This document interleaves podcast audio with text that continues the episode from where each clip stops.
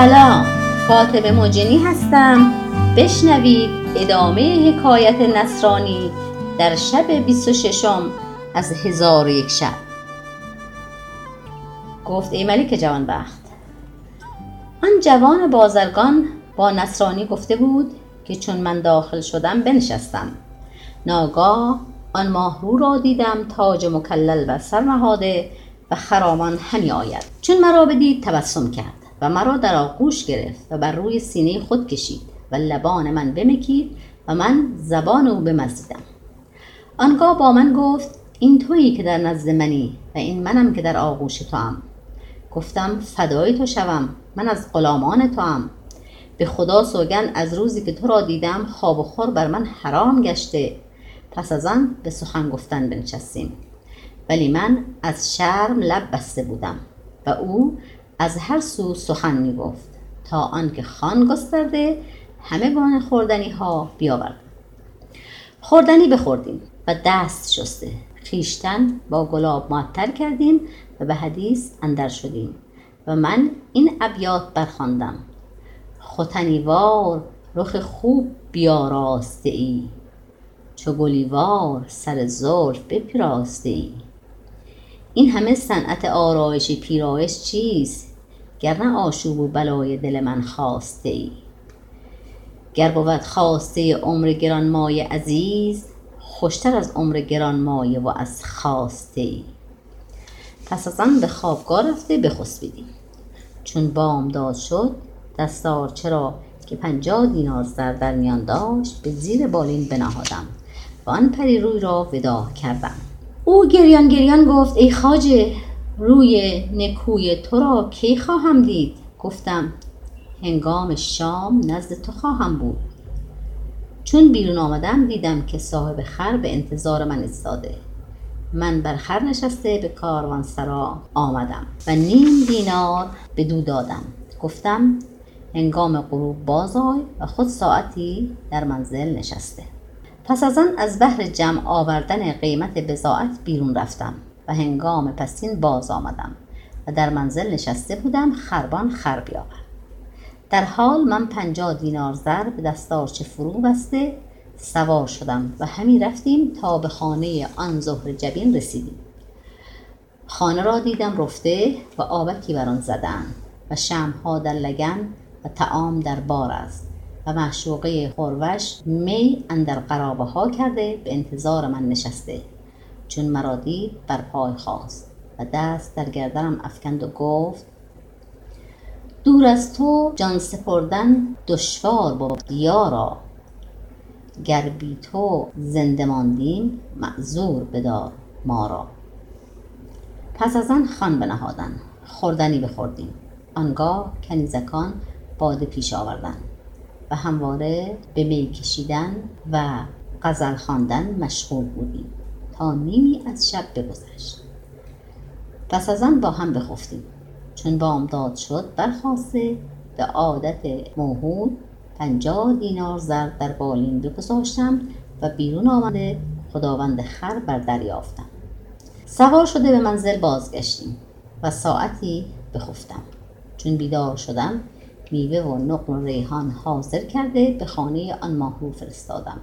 و خود به هنگام غروب پنجاه دینار زر به دست آرچه فرو بسته بیرون آمدم و بر خر نشسته به خانه دخترک سیمتن شدم و تعام و شراب بخوردیم و بنوشیدیم و تا بامداد بخفتیم.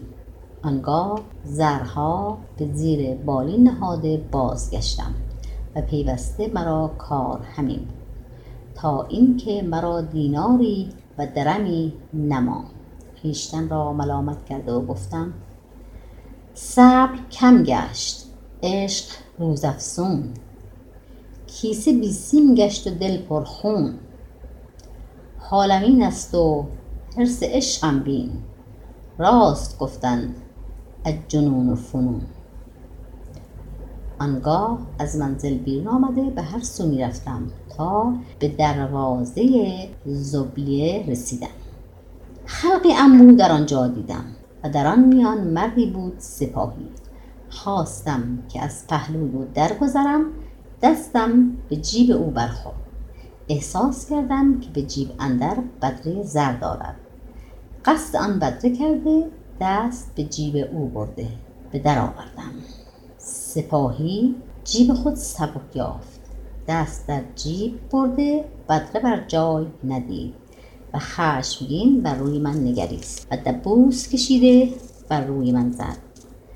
من بیخود بیافتادم. مردم گمان هلاک من کردند. لگام اسب او بگرفتند و گفتند از بهر تنگی راه نبایستی چنین جوانی را بکشی. سپاهی بانگ بر مردم زد که این دزد حرامی است. در آن هنگام من به خود آمدم. شنیدم که بعضی می‌گفتند این خوب جوانی است. چیزی بر نداشته و پاره دیگر به راستی سخن سپاهی گواه می‌دادند آنگاه مردم خواستند که مرا از دست او برهانند و در کشاکش بودند که شهنه شهر برسید و حجوم مردم دیده سبب باز پرسید سپاهی گفت بیست دینار زر در جیب داشتم.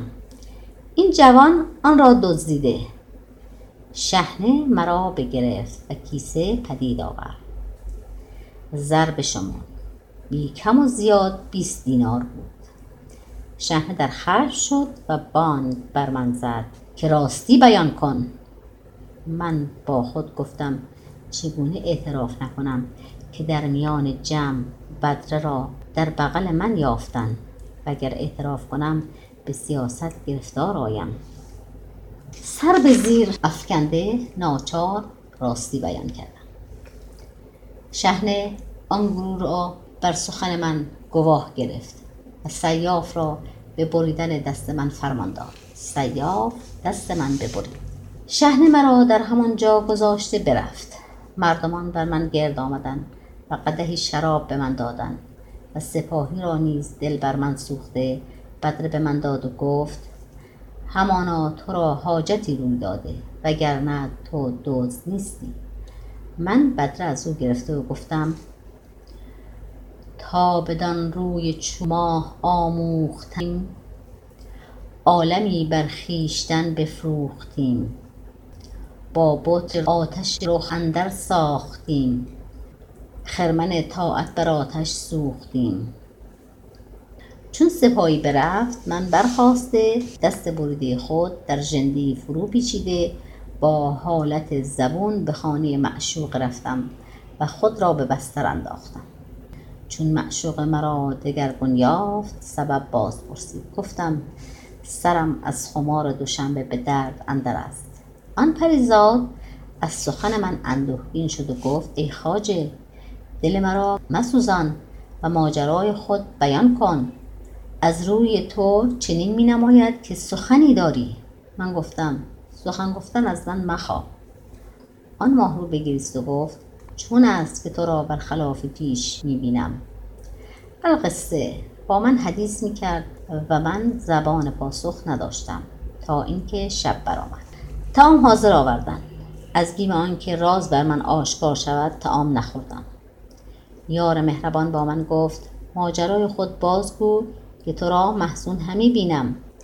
من جواب ندادم. آنگاه شراب پیش آورد و با من گفت باده بنوش که همه اندوه از دل تو برود. گفتم اکنون که باده بایدم خورد تو به دست خود بنوشان. آنگاه قدهی بر من بنوشان و قدهی دیگر پیمودن پیش گرفت. من دست چپ برده قده بگرفتم. و سرش از دیده روان ساختم. چون دید که من قده به دست چپ بگرفتم و گریان شدم فریاد برکشید. از بهر چه گریانی؟ و قده با دست چپ چرا گرفتی؟ من سخنی نگفتم و قده بنوشیدم و همواره او باده به من همی پیمون تا اینکه مستی بر من چیره شد و مرا خواب رو بود آنگاه ساعد بی دست مرا بدید و کیسه زرد در جیب من پدید آورده محزون شد. الصباح که بیدار شدم قده شراب به من بنوشانید و تعام پیش آورد. من اندکی تعام خورده برخواستم که از خانه بیرون شوم مرا من کرد و گفت بنشین. من نشستم. گفت اکنون که تو را محبت بدین پایه رسیده که تمامت مال خود به من صرف کرده و دست خود نیز در راه من داده ای خدا را گواه می‌گیرم که از تو جدا نخواهم شد. آنگاه قاضی و شهود حاضر آورده بر ایشان گفت که مرا به این جوان کابین کنید و گواه باشید که مهر خود گرفتم و کنیزکان و بندگان و هرچه که براست از آن این جوان است.